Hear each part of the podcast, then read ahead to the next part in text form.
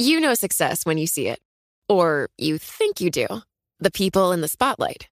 But what about those small business masterminds who succeed at making their money work harder? They do that by having a business bank account with QuickBooks Money, which now earns 5% annual percentage yield. Making your money work as hard as you do? That's how you business differently.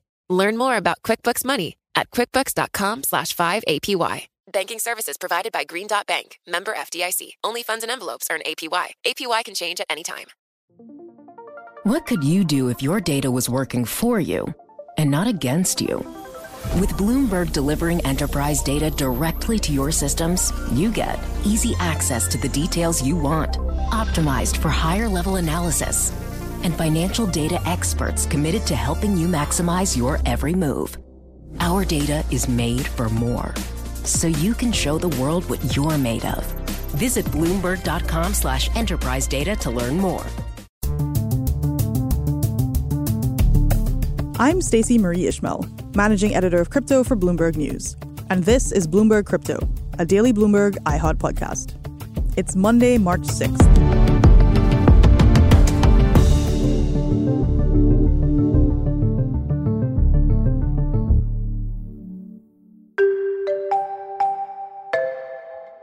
It's been three months since one of the most influential crypto exchanges in the world collapsed into bankruptcy. FTX's demise brought with it a wave of financial uncertainty and, frankly, distress in the crypto industry. And it also had a very significant effect on the small islands where the crypto exchange had established its headquarters the island nation of the Bahamas. To be clear, this is not the Caribbean's first financial crisis, and history suggests it won't be the last. But it is perhaps one of the highest profile losses experienced to date, and potentially the most damaging so far and it comes just as islands in the region try to diversify away from tourism revenue. The Bahamas had high hopes that an ambitious financial sector would help it achieve its goals. Crypto was a big part of that game plan, and now FTX is gone. Can the Bahamas fill the gap left in its financial sector? Will the nation still be a hub for digital assets? Bloomberg's Katanga Johnson has been reporting all about this, and he joins me now. Katanga, welcome to the podcast. It's so good to be here. I'm kind of happy that you're still talking to me because I feel like the last time I called you, then you were like in a place for a very long time, sort of perhaps unexpectedly. This is this is one of the downsides of saying yes to the crypto team. Chaotic things happen. What happened exactly? What happened in the Bahamas was essentially a nation's attempt to rebrand itself, not just as this long-standing financial haven that welcomed uh, banks and insurance companies and realtors and all sorts of, of other institutions, but one that could welcome new entrants to the financial industry with a set of rules, albeit rules that were still immature, that still needed like room to grow. But it was an opportunity, right? You have the perfect uh, company that uh, made its way to the shores, as well as this set of regulation that preceded the company's arrival. That company, of course, was FTX, right? And the Bahamian government, financial professionals in the regulatory compliance space, uh, as well as uh, everyday Bahamians who, many of whom might have spent some time like learning about crypto because they you know, were exposed to it in the United States, or others who were just hopeful that maybe this could be the new frontier of finance. A lot of people welcomed it for different reasons. And what happened was this essentially, as people described to me during my seven, almost eight weeks there, there was a lot of hope put into FTX, its promises, its investments as being a part of the future. And then realistically, sort of uh, a reckoning with realizing that, oh, the right checks and balances to make sure that this company could thrive and could be successful. Essentially we're not we're not quite there. Why was it so important to the Bahamas to try to attract companies like FTX in the first place? There is this long-standing understanding of the Bahamas being uh, a financial paradise, and I think over time, over the last, perhaps we can say from the last financial crisis, and the ways in which there may or may not have been tie-ups with companies that were headquartered there, the country was trying to change its reputation to become a more stringent financial haven, if you will, or more like tax-friendly, mm-hmm. rather than just being a, a tax haven, if you will. That subtle change meant that the regulations that uh, the DARE Act, the Digital Assets and Regulated Entities Act, Reg- Regulated Exchanges Act, rather. That act was meant to be this sort of premier unveiling of how they were, over the past decade, serious about changing its reputation in the marketplace, uh, as well as a race to the finish.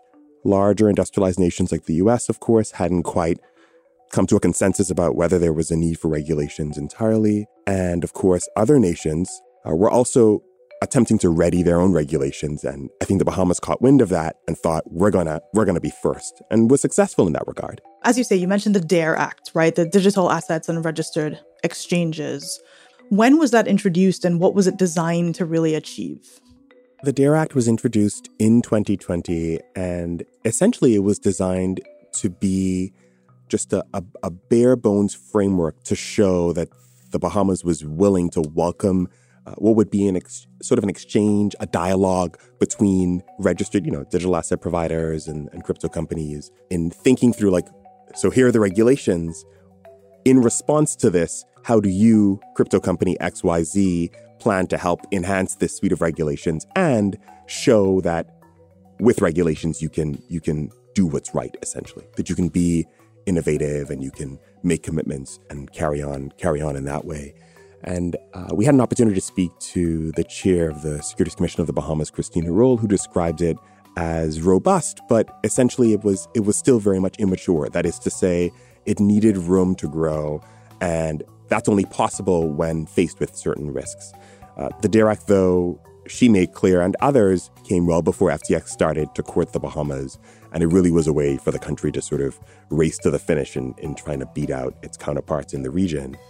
But essentially, it was it was meant to be a suite of regulations that would, over time, with the regulators' sort of inspections and examinations of the companies that would fall under it, help improve it, help to make it better. In fact, there was already a preparation this year uh, that started, I guess, last year to sort of enhance it. There's a draft, there's a mock up of an amendment to it. And that was what the country pointed to as showing that it was already starting to take into account not just FTX, but other, I think there were at the time maybe eight that were registered. That number, of course, uh, fluctuates depending on a company's standing, but they were hoping to make it better and make it robust. But they made it clear that it was a welcoming post, but it, need, it would only be fortified over time. When you were there, and you know talking to folks who had either known bankman fried known other folks from ftx or had been affected by the collapse because they had local employees for instance what was the sentiment of the people who were trying to figure out what had happened when the company said that they had gotten approval to allow withdrawals for clients in the bahamas that approval they described was really an exchange between the regulator and the company and this i think bankman fried sent the email on behalf of the company to say that if you do not respond to this request. And this would have been the Thursday before the major withdrawals, if you will, or into the midnight of Friday morning, that Friday morning, November 12th, if I'm not mistaken. This exchange just said that if you don't respond to this note, then we will carry on with this plan to allow clients in the Bahamas to withdraw because we don't want to. And I think the language was spoke to the fact the sentiment was we don't want to piss off the, the Bahamian government or in any way ruin the relationship we have with our clients and the people here. Um, but that wasn't a direct nod by the regulator, to be fair, of them saying, yes, you can allow that. But the understanding, I think at the time, though, before this was made public, was that is Bankman Fried in cahoots with the Bahamian government or with the regulator or both? Did clients in the Bahamas get special privileges that clients all around the country, pardon me, all around the United States, all around, you know, certain parts of Asia and elsewhere didn't get? And if so, why is that? Uh, we now know what that exchange looked like, but at the time it was a point of contention. Uh, there were reports of people flying in on private jets trying to bribe those clients in the Bahamas to help other clients, these global clients, sort of like offload or you know withdraw their their funds. There were even discussions about whether certain banks were involved in allowing that during that particular window.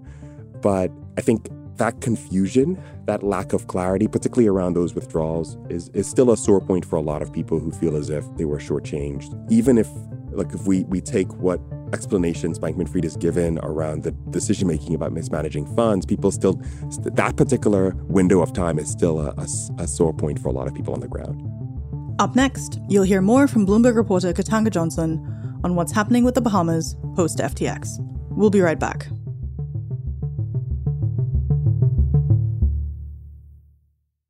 Success is more than the final destination. It's a path you take one step at a time. It's discipline, it's teamwork, and it's the drive and passion inside of us that comes before all recognition. It's what Stifel's been doing for over 130 years. Quietly, yet strategically, Stifel's become one of the fastest growing wealth management and investment banking firms in the country. Our financial advisors go beyond traditional wealth management to provide clients with direct access to one of the industry's largest equity research franchises and a leading middle market investment bank because success is the drive it takes to keep climbing, the passion to keep investing, the best of each of us made better by the best in all of us. And that is where success meets success. Start your journey at stifel.com. That's S T I F E L.com. Stifel Nicolaus and Company Incorporated, member SIPC and NYSE.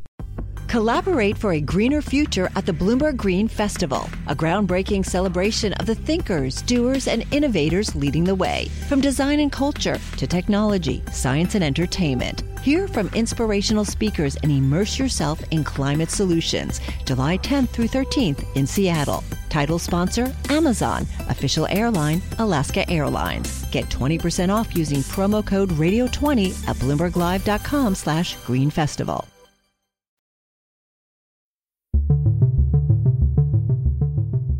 Now, when you went to the Bahamas and you know I remember we were like hey can you go to the apartment? Hey can you find can you find the jail? Hey it was just this like whack-a-mole of assignments. Mm-hmm, what mm-hmm. what things like stood out to you in terms of the first few days particularly before he was officially arrested? And then afterwards like as people as it was sort of sinking in for more and more people in the island that this was real and happening it was remarkable that the layman, the everyday Bahamian, uh, really did communicate to me at least that they thought, oh, this is all some big misunderstanding. It can't hmm. be the case this person is truly hiding after being so public and engaged in the community, right? Former employees had a, you know, they were singing a different tone. They people were cautious in talking to me, but generally the consensus was whatever the issue was here, there must be an explanation around w- where the funds are. So even if, um, even if uh, th- there's a concern about uh, whether Sam is complying or not, or, or, or, what happened, that there must be some bigger explanation. And I think uh, as I look back, it, it really speaks to the fact that what had gone on wasn't fully communicated to staff at a certain level, right. even among the compliance staff that were on the ground, many of whom were Bahamian. The company made a lot of good faith efforts in terms of, and there have been reports about this, right? People would talk about uh, the sort of parties they hosted and how people were invited to attend those parties at a staff level, and they were so extravagant. Uh, people recount, you know, recounted the ways in which many of the employees might have left like really good civil servant jobs or left their jobs at other financial institutions and like double their salary by working there. Or, you know, people would describe knowing that, oh, here was the beginning of what seemed to be a company that I think up to 60 of the, say, 120 staff members were Bahamian. So there was like equity in that way. And they were well paid and they were able to expense meals or groceries and the like. These are the kinds of things people described, and, and they would they would describe it in a way to say that's a, a, a company that puts a value on its staff and its reputation in this way is unlike other financial institutions. So it's it's that the novelty of crypto almost makes it seem cool and exciting, not just because of the product itself, but because of the culture of how they behave. So they felt taken care of. People felt taken care of indeed, and and they felt that uh, because of that, whatever was happening uh, with respect to uh, these withdrawals and the funds, it could all be explained. But that quickly changed, didn't it? Especially among people who, who didn't, there were even people in the Bahamas who didn't benefit from being able to withdraw their funds. And those people were the most adamant that something uh, didn't quite smell right, as they'd say. And people would even point to some signals from the big Crypto Bahamas conference that took place months prior, but didn't quite understand what it was. They too were perplexed given what they knew about the company and its culture, what they knew about the cast of characters at the highest level, and what was happening now. You reported on the jail and the detention conditions that Bankman Fried was in. Was there any perception in the Bahamas after he was arrested that he was also getting kind of a different tier of, um, I don't know, cozy custody than might have been afforded to local residents? At the onset, it seemed that he would be treated like everyone else. the night he was arrested, but that quickly changed the next day when he appeared at his arraignment hearing. One distinct moment that comes to mind is that the hearing had started on time. He appeared, and before he was even able to introduce himself, there was a question about whether his night's stay uh, was pleasing or suitable for him. And the judge, the presiding judge, so that question, like, you know, sort of wow, set the tone. mind is blown. Was your stay in prison okay, sir? was your stay in prison okay? Just you know, just for that evening before we even get to the heart of the matter. And and then there was this pause. You know, he then described needing certain medicine for his ADHD, uh, for I think perhaps other conditions that might have included insomnia and then his allergies. And one of them were was prescribed. I think the other two were not. Uh, the ADHD was uh, prescription was prescribed, but not the allergy and the insomnia prescription. And the hearing was held. There was a recess called for about an hour, hour and a half, so that his family members who were with him could be accompanied by police to drive across town, maybe 30 minutes away, maybe less, right? If you're in a you know police motorcade or caravan, to get his medicine so that he can be able to take it before it starts. And and that's a in many ways a basic human right, but it stands in stark contrast to the prison in the Bahamas, where, of course, there have been complaints even as high as um, the U.S. government sort of criticizing the country in some ways for the conditions of the prison. And it, people kind of pointed out how his treatment was much different, even though there were these allegations against him at this point, you know, weeks into the initial news breaking of what would have gone on. So that was one interesting tidbit. Over the course of the next week or so with various hearings, however, things did what one might have expected with that sort of initial theatrics, though, at the end of the day, didn't didn't he he his his you know bail request was denied and right. it seems now like it was all just a, a, a funny funny joke to to sort of start the day. What an interesting time. Now, I find, because I am from an island in the Caribbean, Trinidad, that most people think they understand, but have like extremely narrow, you know, definitions of like, this is what this island was like, this is what Trinidadians is like, this is what the Caribbean is like. What for you was the most common misconception about the Bahamas or about the people in the Bahamas or about regulators that you had to attempt to dispel in the process of your reporting on this story? Stacey Marie, like you, I am also from a nation in the West Indies. I'm from the Bahamas, which made this story so exciting. You know, but first and foremost, I see myself as a member of the press, as someone who is pursuing truth. And I went in with that particular like understanding of what I was doing and tried to engage with people, even people I knew in the same way. One observation I made, though, was that uh, in some ways, you may think of the Bahamas as a place that's sleepy and quiet and that people are not as informed of maybe the risks of dancing with the devil, if you will, right? Sort of, sort of not taking seriously what could go wrong when you're courting such a novel, you know, engaging in such a novel industry and going further than even, again, as we established, right? Even the US went in terms of codifying regulations around around crypto. I think it kind of shows, and this is the nation's 50th year of independence, it kind of shows that the nation's ready to be bold and sort of take off the training wheels. And that comes with a big risk. And this hopefully is a learning lesson. But um, the way I see it, based on just the dozens of people I spoke to and continue to engage with, I think it's turning out to be that this might have been the best thing that ever happened to the Bahamas to help it mature in a way that it had hoped it would by even welcoming FTX to begin with. Katanga, it's been such a pleasure having you on the show. Thank you so much for joining us. Thanks for having me. That was Bloomberg reporter Katanga Johnson. You can find more of his reporting on the Bloomberg terminal and on Bloomberg.com. And of course, be sure to check out our twice weekly crypto newsletter, Bloomberg Crypto.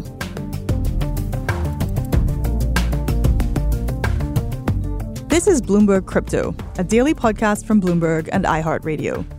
For more shows from iHeartRadio, visit the iHeartRadio app, Apple Podcasts, or wherever you get your podcasts.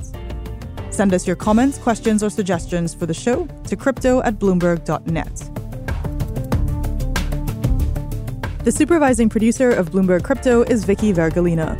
Our senior producer is Janet Babin. Our producers are Mohammed Farouk and Sharon Barrero. Our associate producers are Ty Butler and Moses Undum. Desta Wondirad is our engineer. Original music by Leo Sidran. I'm Stacey Marie Ishmael. We'll be back tomorrow.